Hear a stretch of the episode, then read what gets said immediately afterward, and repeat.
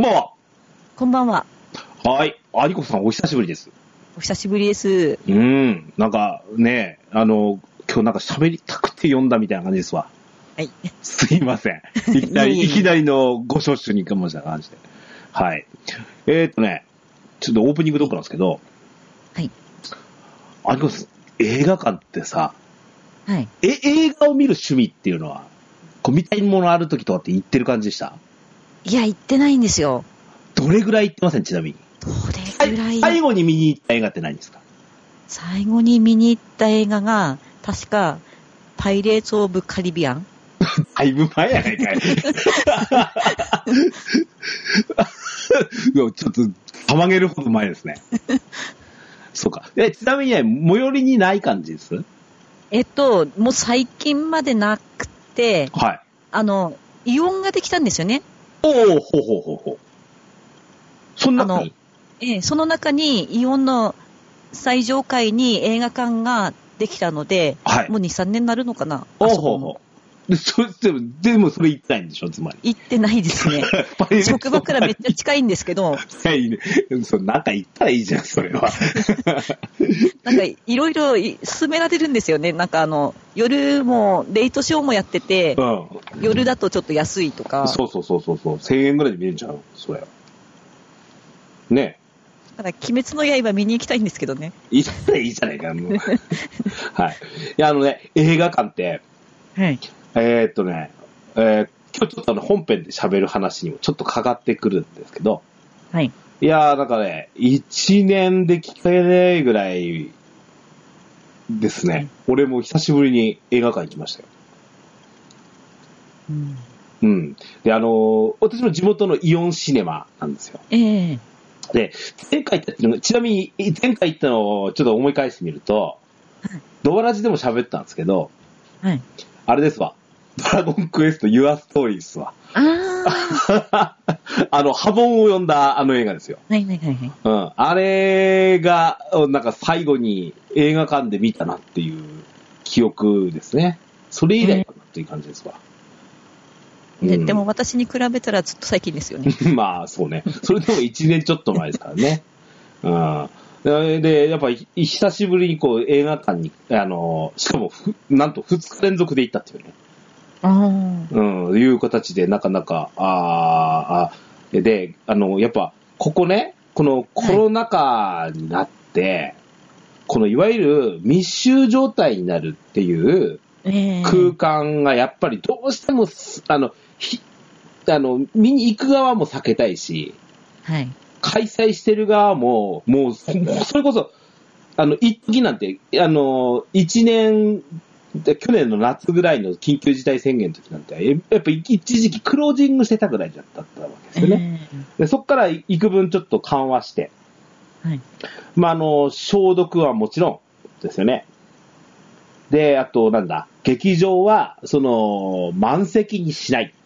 ええなんで、満席にしないっていうのも、まあ、一席置いてとか、はい。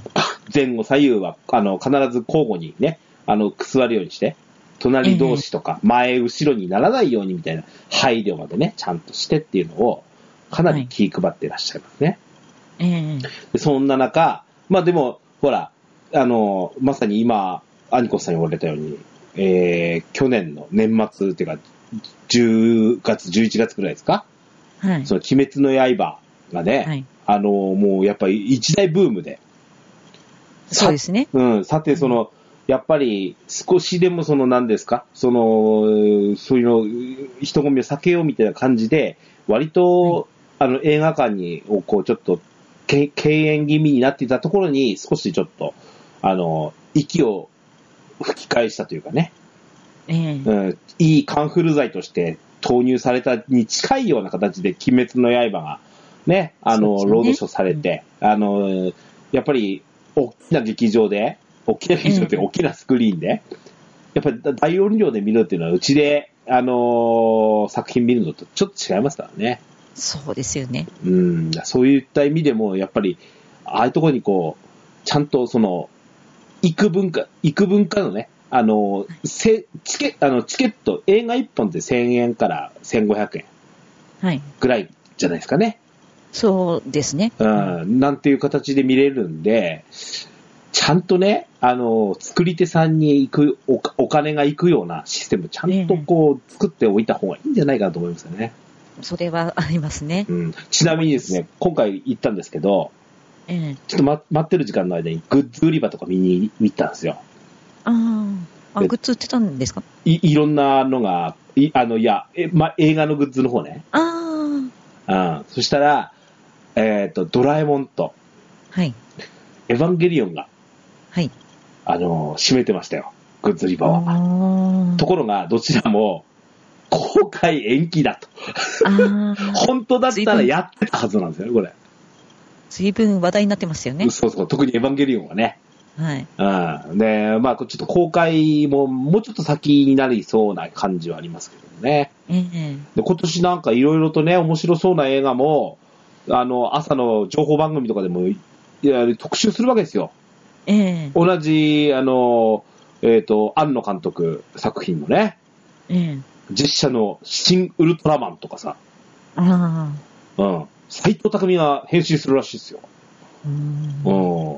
ああ言ったものとか、なんか海外作品ですと、あの、ゴジラ対キングコングとかね、もうやりそうですしね。うん。で、私、一番楽しみにしてたのが、はい。去年、去年にロードショー予定だったんですよ。なんだったら去年のはい。 7月か5月ぐらいなはずなんですよ。ええ。あの、007、ジジェームス・ボンドですよ。うーん。が、を予定してたんですけど、ええ。今回あの、あの、ジェームス・ボンドってあの、もうほら、いろんな俳優さんが、こう、歴代にわたって、あの、同はじいジェームス・ボンドって役をやってたりするんですけど、ええ。今、今やってるダニエル・クレイグっていう俳優さんのええ。最後のボンド役の作品なんですよ。うーんまして、それで失敗できないわけですよ。うんなので、もう、伸びに伸びて、ええ。なんと今年の秋だっつってるんですよ。 なんだったら劇中ので使ってるあの携帯電話がの機種がええ。古いので取り直しするっつってるんですよ。ええ。そうまでしてみたいな感じですけど、でもそれぐらいなんか、でもこれはね、最終作だけに見に行きたいななんて思ってましたね。最終作だったら重要ですよね。そうそうそうそう。あの、下手な終わり方はできないんでね。うん。ね、そうそういった感じでね、あの、え映画館にまた通える日が来るといいなという、ちょっと思いを込めたオープニングでした。そうですね。うん。イオンシネマって言ってましたよね、さっきね。はい。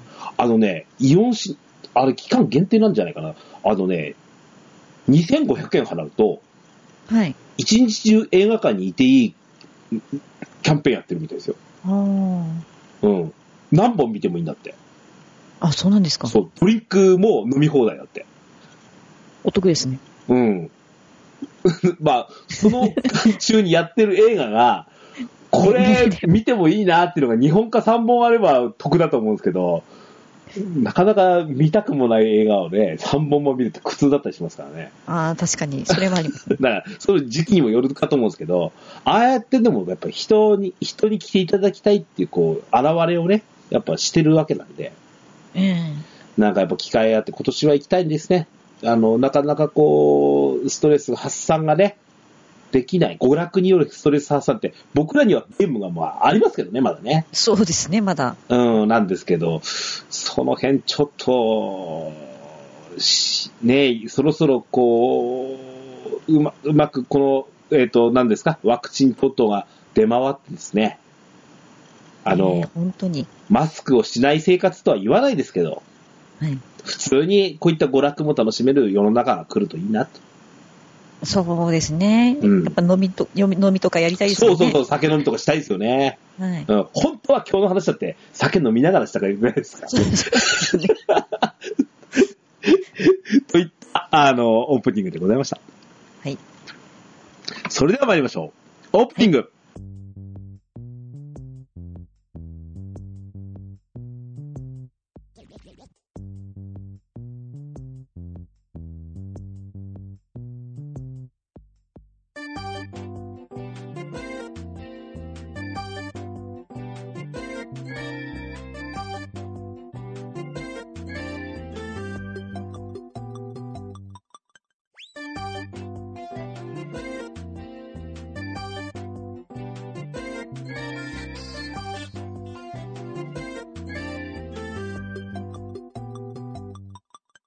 始まりました DJ ケンタロスのドアチャックレディオ第322回目でございますこの番組は私 DJ ケンタロスとアニコフがえー、ホテイトモヤス40周年記念ライブのおー感想をもとにドルアムスタジオをキーセッションにアストルティア伝道のみならず全国のドラクエ10プレイヤーとホテイトモヤスボーイファンにコンプレックスファンにお届けしたいゆったりまったりと語り倒すポッドキャストです改めましてアニコさんこんばんは こんばんは。はいえーと今日のアニコさんよろしくお願いしますわよろしくお願いします。そんなこんなで今日はライブ感想会ですよはい。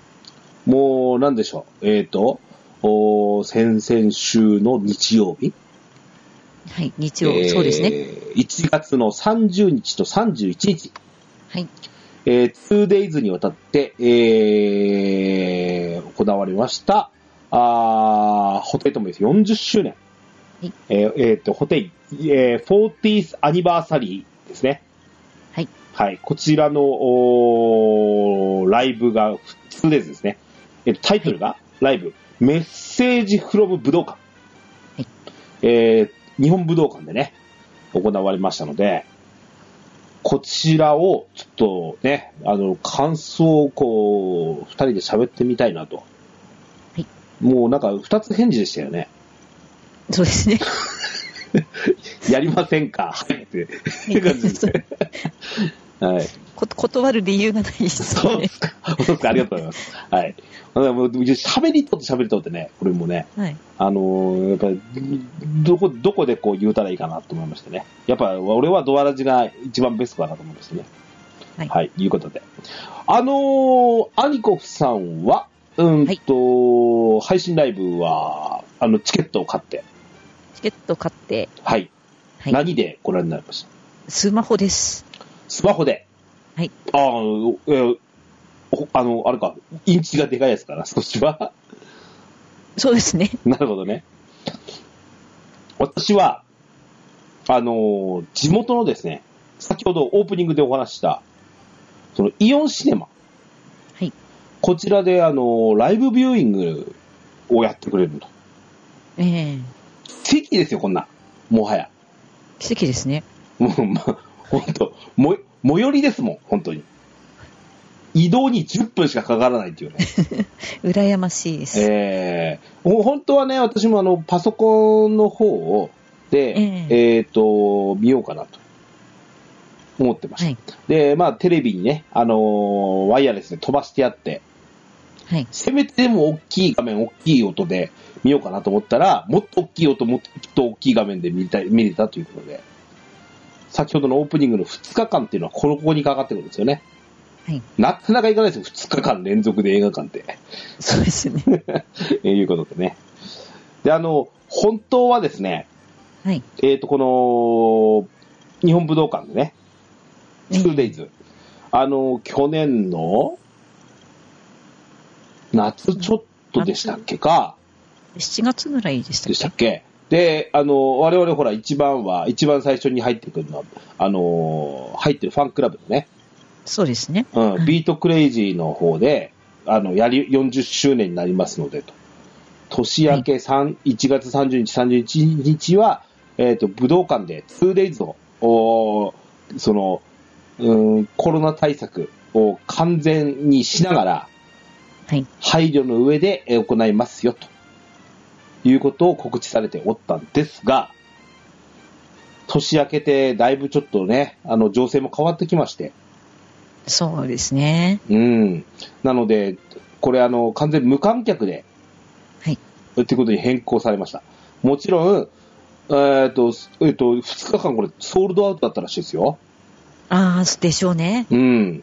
なので、これをね、全部払い戻しして、ええで、まあ、おご希望の方には、その、えーっ、と、ライブビューイングない、ライブビューイングじゃないな、一応その、あれですね、あのーこの、生中継のはい。方のチケットに切り替えることをお促していただいてですね、えええー形で、えー無観客での方方向で、えーやられたってことですね。はいいや、どうなることやらだったんですよ、実際。うん。ドキドキしましたよね。ね、ちゃんと開催されるんだろうかとかね。本当なんか、前日ぐらいまで、なんか、ドキドキしてました、本当に。これ大丈夫かなあの、ええ開催されるんだろうねって、いうところも、あの、ありまして、ええーいや、うん、なんか、スタートした直後ってすごい、なんか、お結構感激しましたね。え。はい。うん。うん。そんな、ちょっとじゃあ、2days の模様を、はい。余すことなく、喋りたいと思います。はい。今日は、アニコさんよろしくお願いします。よろしくお願いします。 DJ ケンタロスのドアラジはい、本編でございます。えっとね、えー、2days ありまして、はい。初日、1月30日、土曜日の初日っていうのは、えっ、と、ボーイとコンプレックス。ねそうですね。うん。はい。原点、げあの、ホテイトモヤス、原点と言われる曲を中心にということで、もう告知がされてました。で、まあ、ちなみに、えっ、と、翌日31日は、その、ソロになってからのね、曲目を中心にっていう形で、えー分けられてましたので、えーこの、全般戦を聞くと、うわ、懐かしいなっていうようなリスナーさんもいらっしゃるんじゃないかなとは思ってますよ。そうですね。うん。何でしたっけ以前、アニコさんにお聞きしたんですけど、アニコさんはいどちらかというとソロになってからのファンだそうでって言っす。てたんで、新鮮だったんじゃないですか、帰って新。鮮でしたね。あの、ボーイの方は、うん。あの、ベストアルバムうん出したじゃ、出てるじゃないですか。うんなん何枚か組のやつ、うんあれは聞いたことあるんですよ。なるほど。実際持ってて。はい。だから、懐かし、あ、この、この曲そういえばあったな、みたいな感じの曲が結構多くて、うん。懐かしかったんですけど、コンプレックスの方は聞いてなかったので、はいはいはいすごい斬新でした。ああ、なるほどね。はい。中にはね、今までの、あの、ここ何年かのライブで、あやったやつをリプレイするみたいなのもありましたしね。えー、いうことで。えーっと、で、これ、曲目順番にまず行きたいなって思ってるんですけど、はい。えっ、と、1日目がちなみに23曲ですわ。2, 時間、2時間でしたね、これ2時間、うん2時、2時間そうですね。でしたね。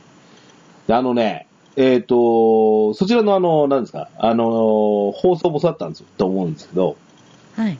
なんかね、あの、えっ、と、劇場に入って、あの、チケットもぎりが入ってですね、私なんか入ってくるんですけど、ええあの、今、その、歓喜しなきゃいけないじゃないですか。ああ、はいはい。劇場のいあの空気の入れ替えって言って、はい、で、あの入り口の、ちなみにだ3番スクリーンだったんですけど、ええ大開放してるんですよ、ひ扉を。うん。で中からはい。あのトラッカーが聞こえてくるんですよ。あ、違ったな、もうあのチョコあトラッカーがもうは始まってたのかな、あのうなってて、ええうわ、なんかライブだわって思いながら入ってましたわ、 俺。で、えっ、と、なんで、15分ぐらい前からかな。あの、何でしたっけえっ、と、お40周年のそのなんかギターの展示をしたのが群馬であったっすよね。はい。ありまあしたね。れでのあの映像を使いながら、はいはいはい。あのーギターの紹介ムービーがね、流れてて。ありましたね。うん、あ、なんか特別だって思いながら見てました。はい。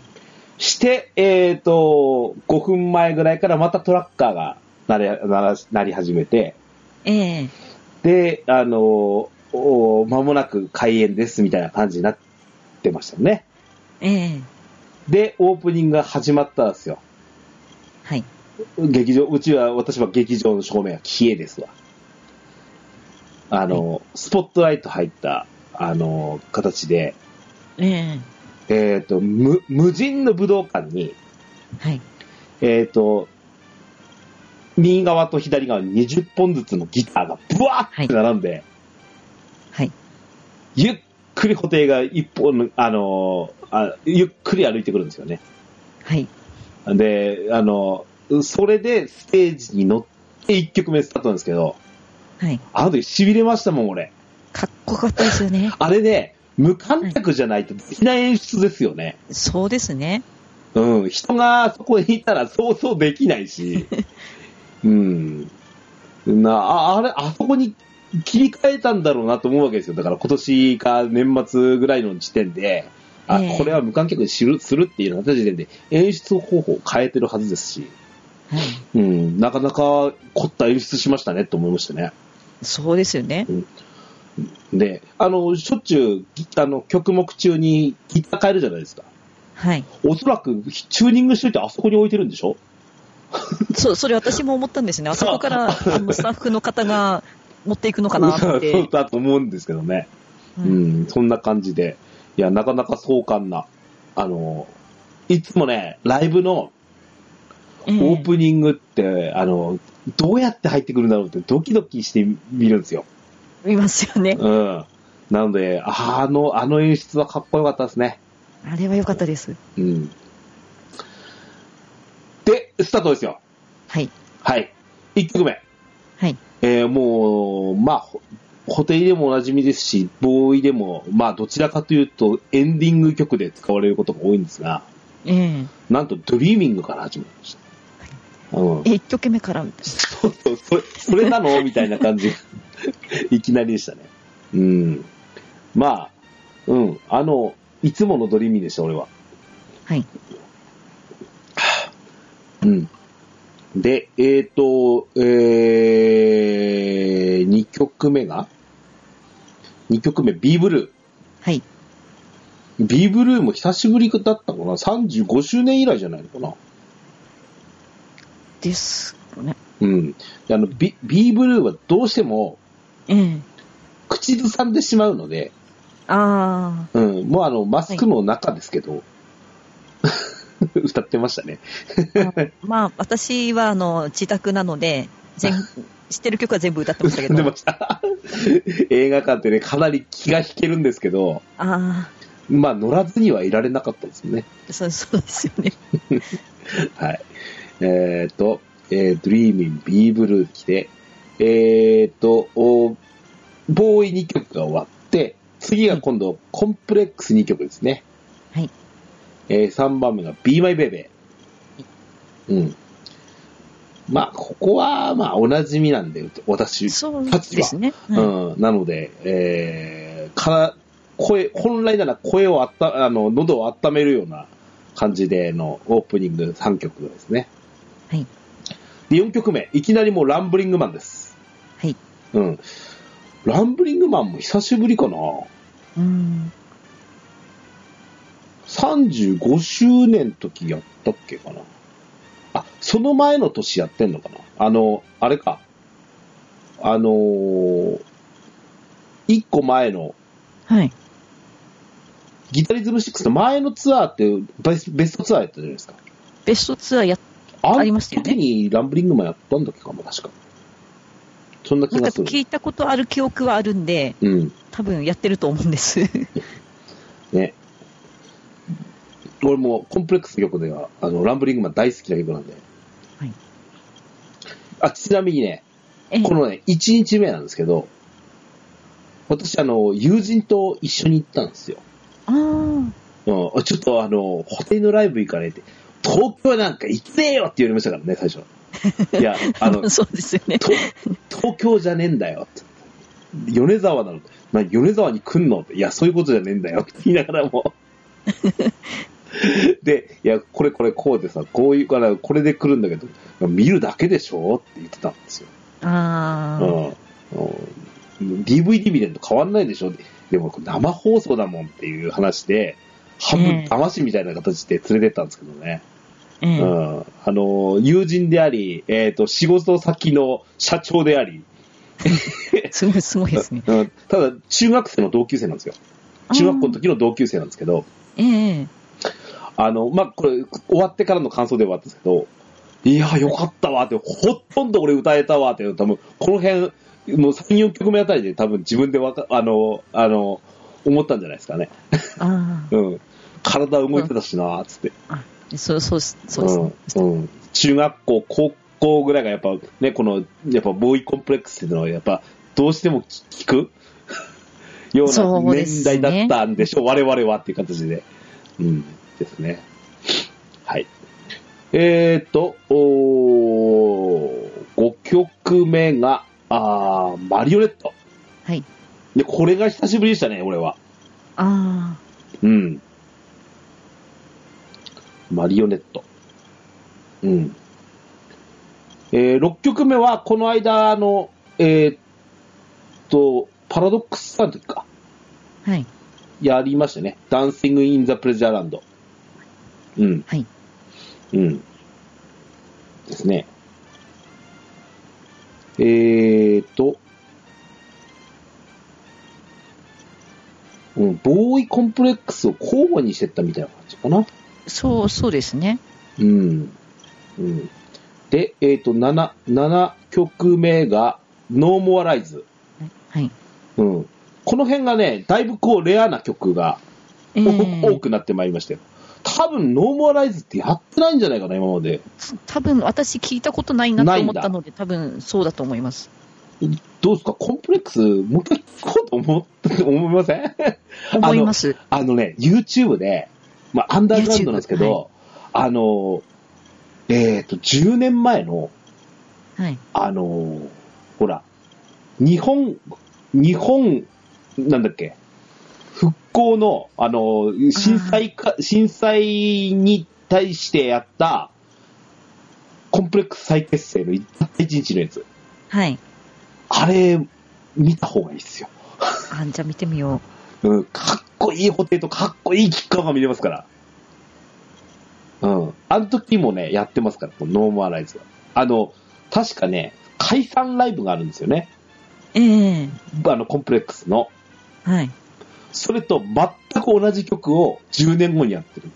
あ10ら年しい後ですじゃあその同じ曲目で解散の時と同じやつをやってるんですよね。うん。えーとで、8曲目。はい。 8曲目が、おいドミモを抜かれたぐらいのレアな曲ですね。これね、はい。俺 CD 以外、あ、そんなことないかな。あの、ボーイのビデオを持ってたんですけど、ああ。それでやったのを見たことがあるぐらいかな。へえ。うん。えっ、と、スーパーカリフラジリスク、あー、言えない。いえ これ、 これ私読めませんでした。スーパーカリフラジリスティックエクスピアリドーシャス。うん。えっ、と、えっ、と、えーアルバムビートエモーションに入ってるああ。曲なんですけど、これちなみにな、な、何の曲名だかわかりますこれ。あのわちょっとわかんないです。これね、あのね、えっ、と、ディズニー映画で、ええメリーポピンズって聞いたことあるでしょあうん。そこで、あの、何使われる魔法の言葉なんです。あ。ああ。うん。これがな、早口言葉みたいな形で、なんですけどね。ええうん。あの、その、そのタイトルがそのままついてるんですけどね。うん。かなりレアですよ、これは。やらないです。多分二度とやらないんじゃないですか、これ。ええうん。貴重ですね。貴重だと思いますわ。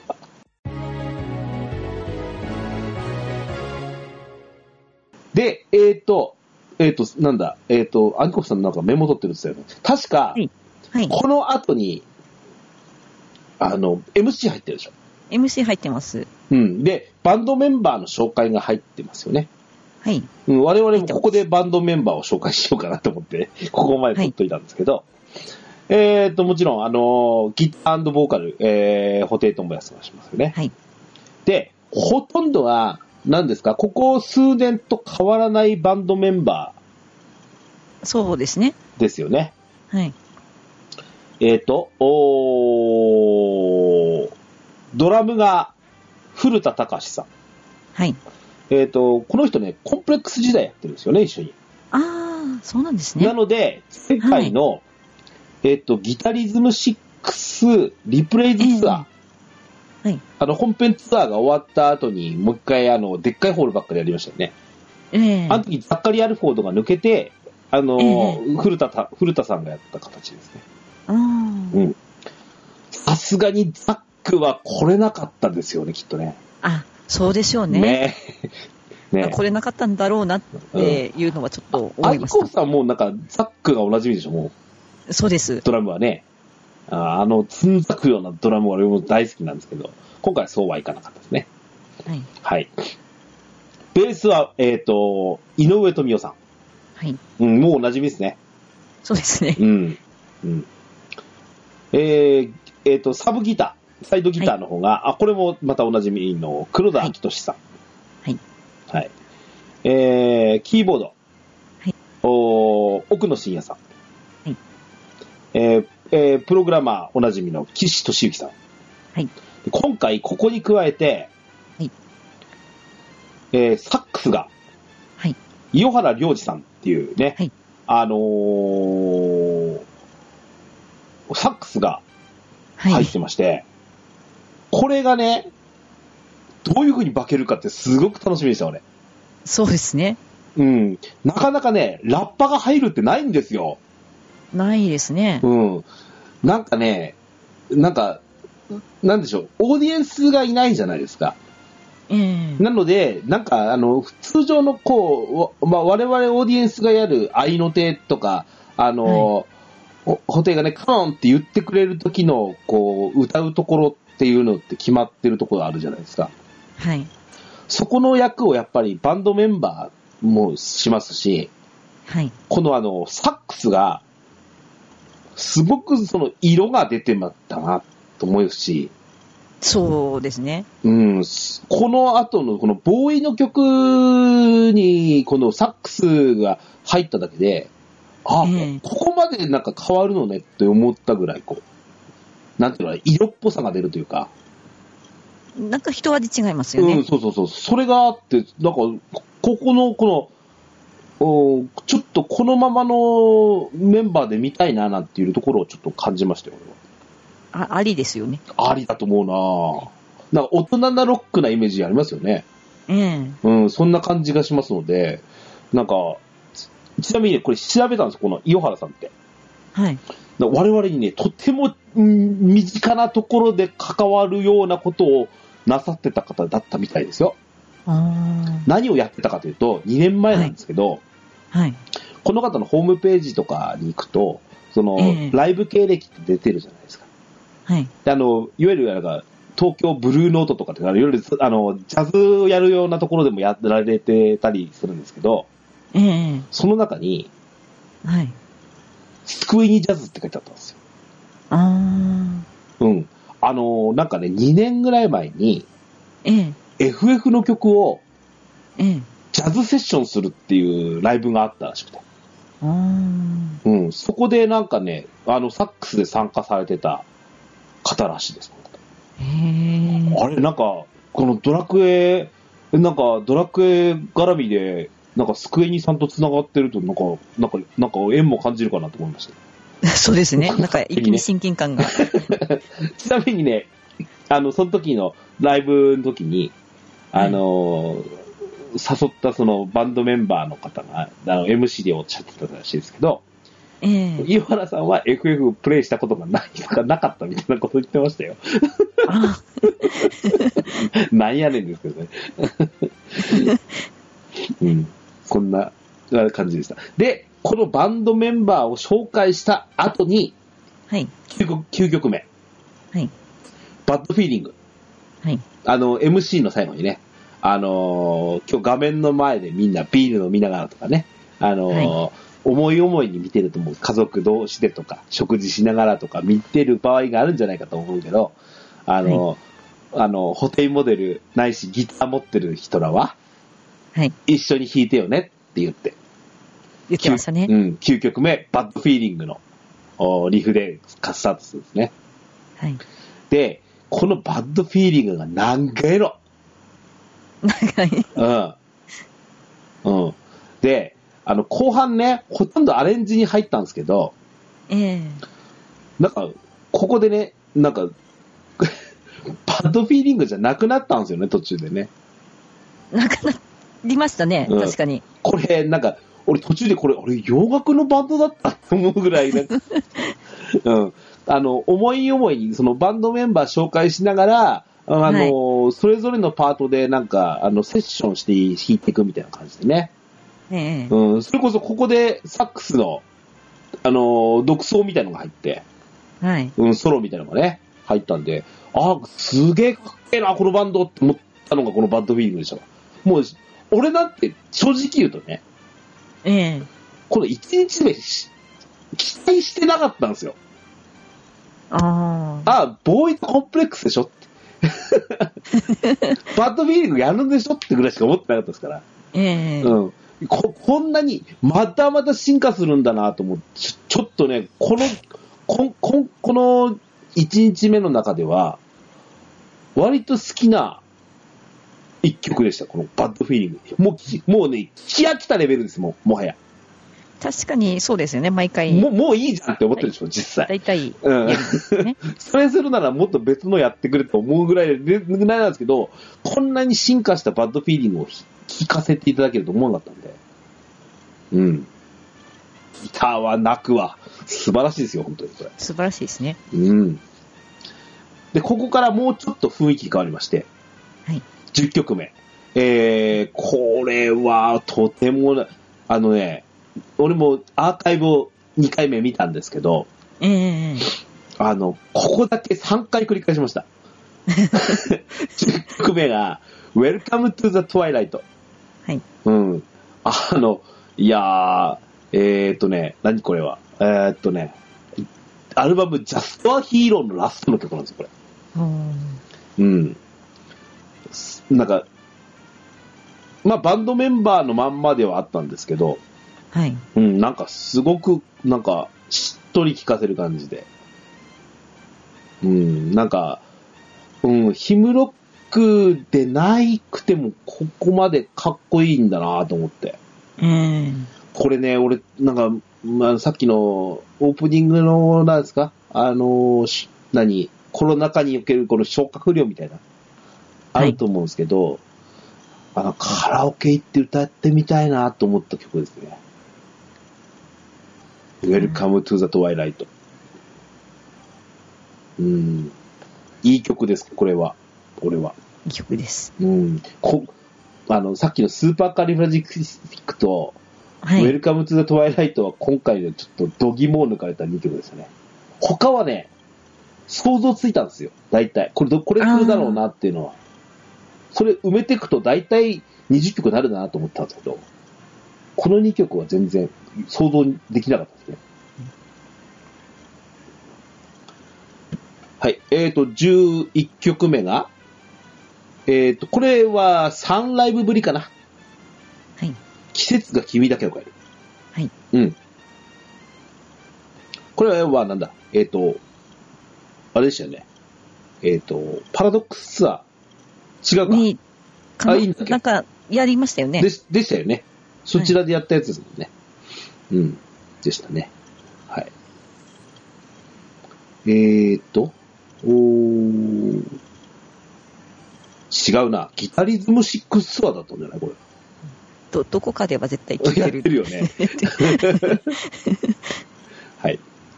で、えーっと、ここで、えーっと、はいステージが変わったんだな、ここでね。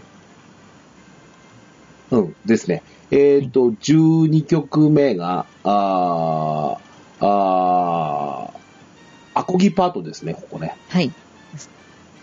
これ、あの、うーんと、コンプレックスの曲ですね。はい。えー、1990、1990ですね。うん。これは、いや、なかなか聞けないですよ。それこそ、コンプレックス、あの、キッカワとやった、コンプレックスのライブ以来ですし、こんなあの、アコギアレンジがなされたっていうのはなかなか聞けないですしね。うんこれとてもいい曲ですね。いい曲ですね、これ。気に入りました。いいでしょはい。うん、これぜひ、だからコンプレックスは、あの、コンプレックスベストを買うか、まあ、はあの、YouTube で、あの、コンプレックスの、あれを見るか、ぜひしてください、これ。 P、PV がいっぱいありますよね。うん、まあですね。あ YouTube で、。そうそうそう、PV で思い出した。あのね、演出の一個、ここで喋ろうか。はい。あのー後ろにさ、球体がね、 9体。はいそ。うそう、吊り吊り下げられてて、で、あそこに、あの、ボーイコンプレックス時代の、はい。さ最初はね、あの、補填のギタリズムマークがね、あのそうですねう浮かばれて、浮かんでたんですけど、あの、それぞれ曲目が始まった途端に、そこに PV が、球体スクリーンに映されるんですよ。な、な かなか面白い演出だなと思って。もうあれあれ気になって仕方なかったですそうですよずっとね。あの球あの見ながら球体ちょっとチラチラ見ない見て、ね、ビビーマイベイベイの時には、ちゃんとキックを出てましたもんね。って言って出 ました。最初そこであれってなって、うん。それまであの、球体ずっと G 柄だったじゃないですか。そうそうそうそうそう。ビーブルーの時に、 ビーブルーの時に、あの、当時売ってた CD、シングル、しかも、シングル CD に、の、はい。あの、ロゴ体が古いんだから、昭昭和、え平成の初期頃の、あの、8センチ CD とかに似はいはていはたいはいはいロゴなんですよ、ビーブルーって。あー。うわ、古いなと思いながら見見てましたよ。だから、あれ、歌詞で出たのって季節が君だけを変えるでしたっけそうでしたっけか、これ。なんか歌詞で出た時ありましたよね。。ありました、ありましたた、ありました。うん。うん、次の日が多かったけどね。次の日多かったですね。うん、そうそうそうそうそう。うん。だからあそこのなんか、時にも、あの、ああいう演出はね、あの、なんですよね、最、あの、最近その、大きなホールでホテってやらないじゃないですか。そうです全ね。国の、で、まあ、あの、ファイナルとかね、そこそこのでかいところでやるんですけど、はい、あの、ほら、2万人とか入るようなとこでやったりしないので、ええ最近あの、バックスクリーンとかサイドスクリーンがあるようなステージにしないじゃないですか。はい。俺とてもあれ気に入ってて、ええもうあの、なんですかね、 あの以前とか歌詞とか出される、ちょちょっと萎えるんですよね。割と。あ ー歌ってね的な感じにされると、はい、ちょっと萎えるんで、俺。あの、この演出、ああれぐらいの演出がいいな、照明とね。いう形あ、そうですね。うん。はいで、あれも意外とそのなんか可変式で上がったり下がったりね、ええしてましたし、おも面白いか方ですね。はい。えっと、13曲目。はい。えーアコギパートのまんま、メモリはい。ー。うん。これも、あの、ボーイカボーイカラーですね。はい。これ好きです、私。あ、だ好きなのメモリー。はい。ああ、いいっすね。うん。つか昔好きだったっていうのを思い出しました。うん。なんかメモリーってどっちかというとヒムロックなイメージがすごく強いんでえね、えうん。うん。なかなか、これもた、あのーレアな曲をやってくれたな。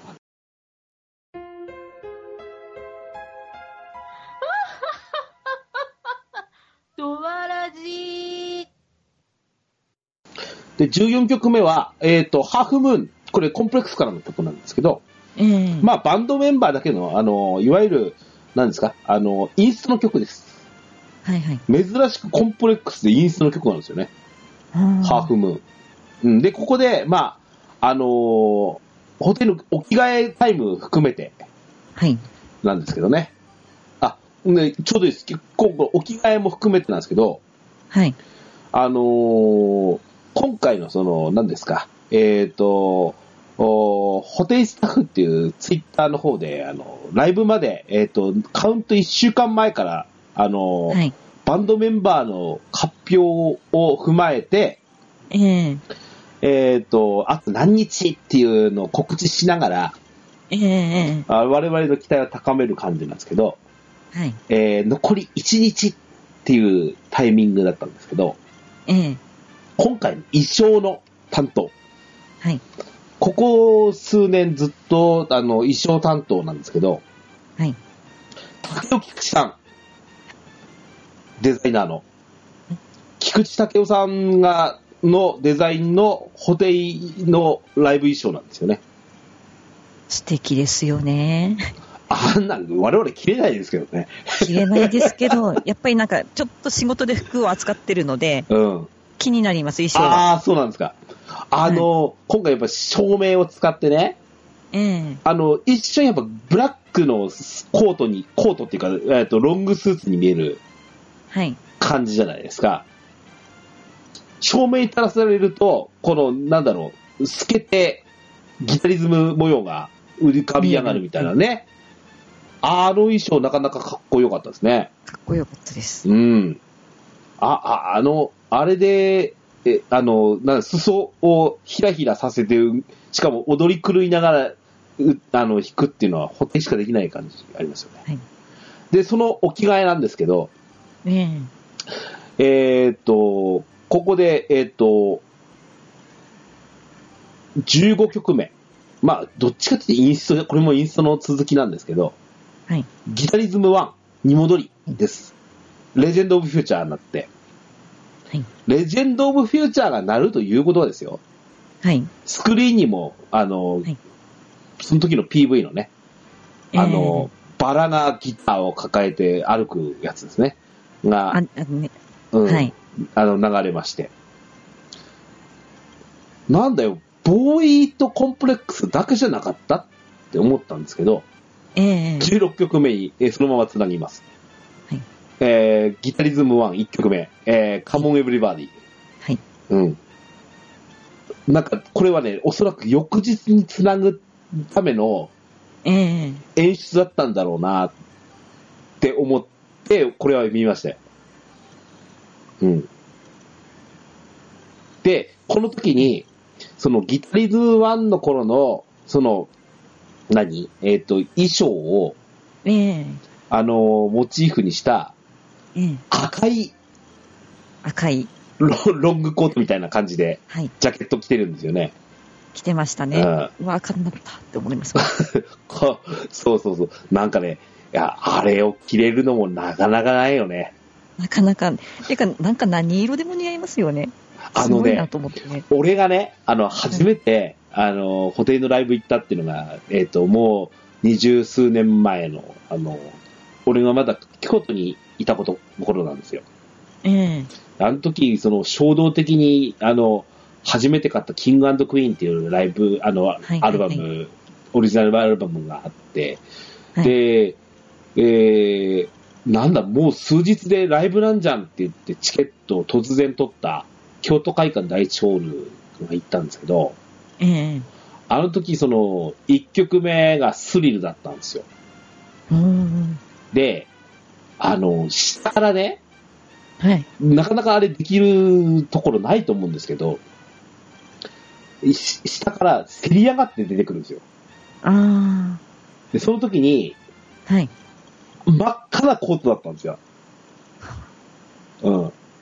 真っ赤なコートを照らされて、指一本掲げ、あの、あの、何、上に向けて出てくるこはいはいはいはい固定が、スリルを始めたんですけど、あ、はなんか、赤いコートといえばあれを思い出してね、私。 い、いい思い出じゃないで すか。うん。なんかカモンエブリバディで、えーでしかも、あの、なんだろうな、このカモンエブリバディっていつものじゃなくて、はい。ギタリズム1を彷彿された、させたような、尖った、なんか、最初の、でででででででででででででででってとこね。はいはいはい。あれの、なんか演出が、原曲の、あの、ホテイモバージョンじゃなくて、ええあの、あれですよ、エディ・コクランって、もう原曲作ってた人がいるんですけどね、あの人のバージョンで始まってるんですよ。あうん。なんか、すごいかっこよかったね。で、だんだんあ。とで、すねうん、普通にホテイナイズドされた形になってくるんで、はい。うん。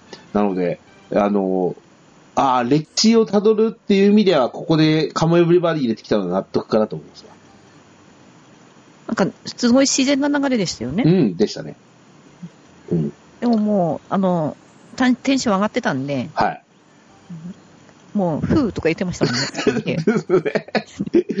あれ、普通に膝で、あの、ああれですよ、あの、映画館で、はい。あれですよ、あの、カモエブリバディの、あるじゃないですか、いつものリズムで、タッタン、タンって。はい。 あと手叩いてましたもん、これ。で、部屋なんで、うん。猫がいるんですよね、膝にね。うん。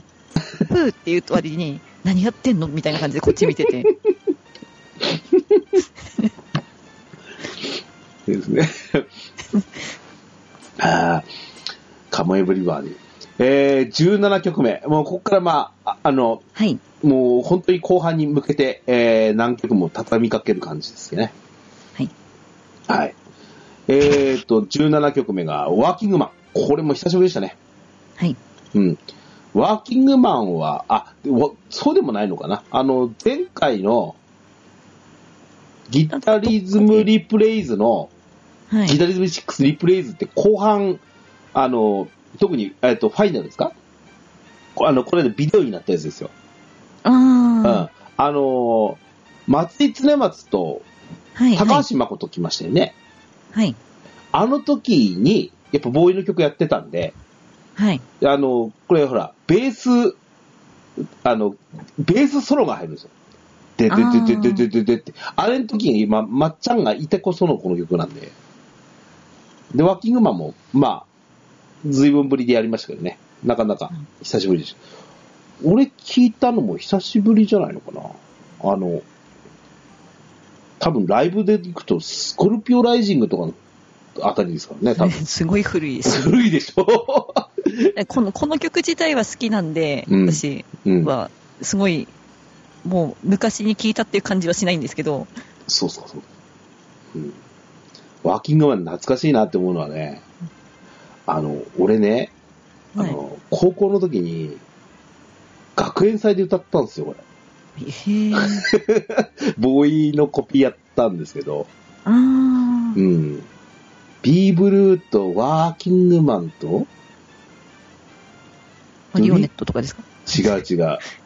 うんとね、うん、えっ、とね、ビビーブルーとわがままジュリエットだったのかあーな。うん。いいですね。うん、で、えっ、と、ううん、あの、ワーキングマンとドリーミングやったのかな確か4曲。うん、なんか思い出しましたね、そんなの。思い出しますね。なんかその話聞いて思い出したんですけど、うん。高校の時やっぱいましたよ、コピーしてる人が。やっぱりね。いで、なんか、学園祭かなんかで、うん。そのバンドをやるうってん。いうので、うんうんなんか教室で朝っぱらから練習してたんですね。なるほど。それでなんかあの、き聞いたこと、懐かしいみたいな感じのが、うん。なんかマリオネットだったと思うんですよね、その時に。聞いてたのうが。ーんやっぱ世代なんだね、我々ね。 はい。えっ、と、18曲目。いこれも久しぶりですね。えっ、と、ティーンエイジエモーション。はい。これは、えーっと、30周年だから10年前ぐらいのライブツアーの時かな。に、はいえーっと、ギタリズム、あ、違うな。あれもほ、あの、ボーイの曲中心にみたいなやつをやったんですよ、確か。ええうん、あの時にやってましたね、ティーンエイジエモーションは。うん。これ曲、俺実は好きです。これいいですよね。うん、ボー本当にボーイの初期の頃かな、これ。モラルだもんね。いい1枚目のアルバムなんだ、これ。ななんか私、モラルだけ持っ てた。ななんでだそろうう。なんだ。 あの、どっちかというと、ロックというよりパンクなイメージでしたね。あの時のボーイってね。うん。それ、それが、いつのアルバムかもわからないで多分持ってたと思うんですよ、ね。ああ、そんなのかもしれませんね。順番とかね。多分、レンタルして借りたのを、うん。ダビングしたやつだと思うんですよ、持ってたのああ、なるほどね。俺ね、ボーイの思い出っていうのはね、中学校3年生の時かな、あのー、当時ほらか、我々カセットテープだったじゃないですか。カセカセテープでした ダ。ダビングするときにさ。で、あの、やっぱ CD 欲しいじゃないですか。はい。で、あのー、なかなかこう、かやっぱ今みたいに中古ショップみたいなのがないからじゃないないですですねけ。ど、あの、解散して何年後かだったと思うんですよ、もう。はい。あの、なんだっけ、10枚組2万円っていう、ボーイコンプリートセットみたいなのが出たんですよ。あうん。それを、で、なんか、買ったのが、やっぱモラルが1枚目だったので、順、順番ってこうだったんだって覚え、あ覚え、覚えたのは、それだったんですね、確か。うん。TH モーションってこの中でも一番古い曲じゃないのかあ。うーん。だから聞いたことあったんですね、きっと私。あ、そうですかね。で、で、ここでね、あの、その30年ライブの時だったかは、この後にロンドンゲームが来るんですよ、本当は。うん。ロンドンゲームが来るところを、はい。 19曲目、今回、ノーニューヨークなんですよ。ロンドンからニューヨークになったんですよ、今回。うん、そんなか、そんな移り変わりだったのかなと思った19曲目はノーニューヨーク。うん。ですね。でロンドンからニューヨークへって、なんか、うあれ、言ってませんでしたっけなんか、あれえ、なんかえ、え MC でいや、なんかツイッターで誰かが言ってた記そう憶 だったのえ、俺そんなこと気が気がつかなかった。俺か、あだツイッターかな何か記事、それとも記事で読んだのかななんかう、ーん、そんそうそだんったなの。記事かい、記事とか、な何で見たのかはちょっと思い出せないんですけど、なんかこ今、説明機でそのことを言ってるのかなって思ったんですけ そうどか、、そうか。うん、でも、本当は、あの、俺ロンドンゲーム聞きたかったです、本当は。本当は。うんうん。で、えっ、と、20曲目が、本気トンキークレイジはい、ー。もうなんかもう、最後の方に近づいてきましたよっていうのが、なんか分かってくる感じで、寂しくなってきましたけどね、この時。うん。本気トンキークレイジー。もう、この辺はもう、ボーイのね、あの、はい定番曲ばっかり続いて感じでだったんで。うん。はいい、つもの、あれでしたね、あの、固定パートでコーラス入れてましたもんね。あそうですね、うん、kiss me once more ってね。ああそこは、うんちゃんと俺、ほヒムロックパートで歌いましたよ。歌ってましたら、やっぱり猫に見つめられてましたけど、私はい。えー、21曲目、22曲目が、えっ、と、コンプレックスから2曲ね。はい、えっ、と、グッドサベージ。はい、グッドサベージはもうね、あの、なんか、ホテイのライブ、ここに2回、3回の時は結構使ってますからね。そうですね、この辺りは聞いたことありうん。ますね。実になんか、あのー何あの、ホテルのセットリストに入れてきても、あの、全然、あの、違和感がないというか、はい、あの、グッドサベージの、はい、その時にあの、ギター別になるでしょソロの時に。はい、はい、あれ好きなんですよ、あの横に。あうん。あの時に、あの、す、あの、忘れてた、みたいな感じで近寄ってきてて、で、あの、は弾く補填が結構好きで、その後のギターソロにつなげみたいなね。うん。あの時のための一本別に置く感じでしたしね。です。はい。22曲目。いえー、恋を止めないではい。うん。もうなんか、もう、クライマックスですわーってなりましたもんね、これね。あ、ありましたね。うん。この時もう、もう、あの、あれです。その、声のボリュームをマスクの中で下げない感じで歌ってましたね。隣を見ると、うちの友人もね、もう、この時歌ってましたね。そうなっちゃいますよね。うんですね。で、えーっと、1日目のファイナル。はい23曲目が Fly into your dream。はいえー、ホテイえーのソロ曲から、えー、1曲。はいですね。はい。えーっとね、23曲目のその Fly into your dream なんですけど、はい。えーっと、ほとんど今回その、ボボーイとコンプレックスなんで、ええ固定モデルと、はい。えーえーコンプレックスじゃ赤い、あれです赤よね。いギターでしたね。赤いやつですね。うち、今ね、あの、ツアーグッズで買ったね、えっ、と、フェルナンデスはい MV480THT ブラックっていうのが置いてるんですけど、はい、ええこれの、えっ、と、レッドですね。はい。コンプレックスといえばこれのレッドなんですよ。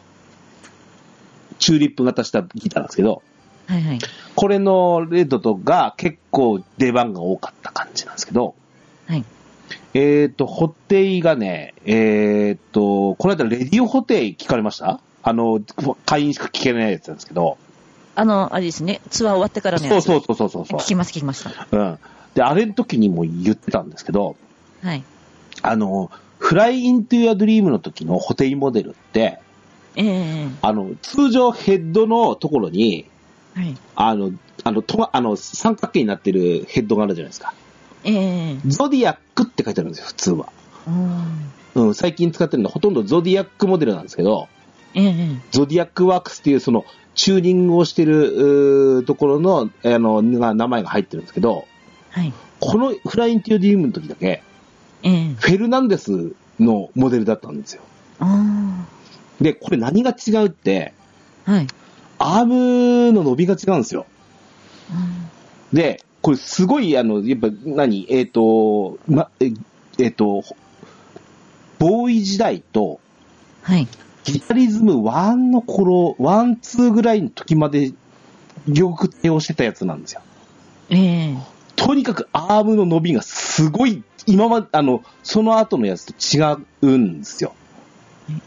なんか久しぶりに魂の、なんか、魂がこもったイフラインテドリームの最後のロングソロ。はい。いや、ううなんか、うなんだろうな、込み上げてくる何かがありましたよね、俺。このね、なんかね、なんか、一回、ビュイーンってすると、はいはいはいはい。なんか一番上の音が外れるんですってね。あなんか言ってましたね。うん。うんなので、その後に使えないらしいんですよ。ええ。だからこれが、この曲が最後だったからこそできた技であって。ああ。うん。このね、なんだ、うーんせっかくのそのボーイコンプレックスの構成の時に最後にこの自分のソロの、特にね、あの、フラインティアドリームで最近なんかテレビとかでもやってくれるじゃないですか。はい。あのーうん、ギタリスト、布袋寅泰を象徴する曲の一つで、俺はもっと有名になっていい,、いい曲、評価されるべき曲だと俺は思ってるんですね。なので、あのーこの曲でこの1日目を締めたこと。はい。で、えっ、と、終わってから、すぐ、あの、客席明るくなってから、ええ。あのー時計を見たんですよ。はい。だから、ぴったり2時間なんですね。あぶっちゃけ言うと、あ。はい。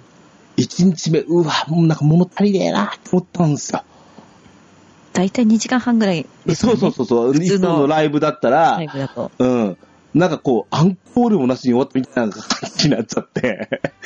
まあそうですね。うん、そなんなか、でもな、俺に、俺っちには明日もあるしなとか思いながら、みんなにえ 永遠に帰る感じだったんですね、これは、俺は。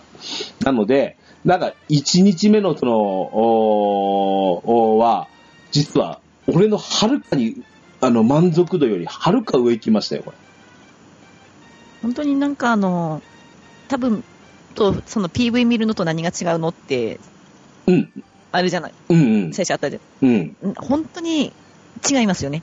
なんかね、なんだろうな、あのー、ホテイがね、あの、直前ぐらいの、あの、とも言ってたんですけど、はい。最近のその、やっぱり皆さんアーティストって、やっぱ、えいやあの人が集まるのがやっぱちょっとやっぱり敬遠されるがちな部分とかあと、はいなんだったらもう法令でちょっとこういうのやめてねって言われてるとかっていうのがあって、えなかなか人集めづらいからもう最初からオンラインしますよみたいなこともあるじゃないですかはい。で意外にいやホテルもやっぱそれを参考にして何個かやっぱアーティスト見たりとかもしてるんですけどええあのなんでしょうね。一度別収録したものを流してるだけってのも少なくないんですってね。ああ、確かに。時間とか考えるとそうなっちゃうんですかうね。ん。なので、あの、言っちゃえば、あの、割と編集されたものが出てったりしてる感じってあると思うんですけど、ええ今回やっぱ、な、何が、何があって、お特に俺なんかは、あの、はいアリコさんちょっと時間差で見てるでしょはい。翌日だったか翌々日だったかに見てらっしゃるじゃないですか。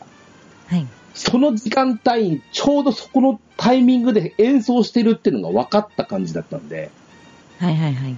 だってこの30日、31日は武道館撮ってたんだもんさ。そそう、そうですよね。そうでしょだから、あの、なんだろうな、そうじゃない何かを見た形だったわけですよね。この、やっぱり、生感っていうのが、やっぱ、か、味わえて、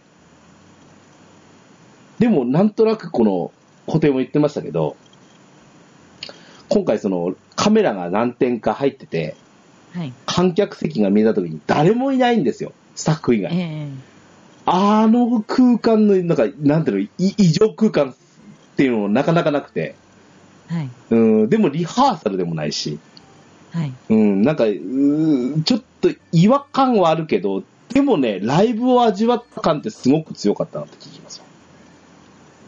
うん。それでもアーカイブでも、やっぱり生、生々しかったですよ。うん、そんな気がしますね。うん。もう十分、 十分ライブでしたね。でそんな、ね、そんな感じしますね。はい。えっ、ー、と、 えっと、やはりここまで来たぞ。えっ、ー、と、は初日のボーイコンプレックスだけではい。 1時間喋りました。はい。そう。はいもう。あっという間ですね。。はいい。というわけで、えー前は半いここまでです。えー後半、えーホテルの、えーソロになってから、えー1月31日、2日目のライブの模様は後編で。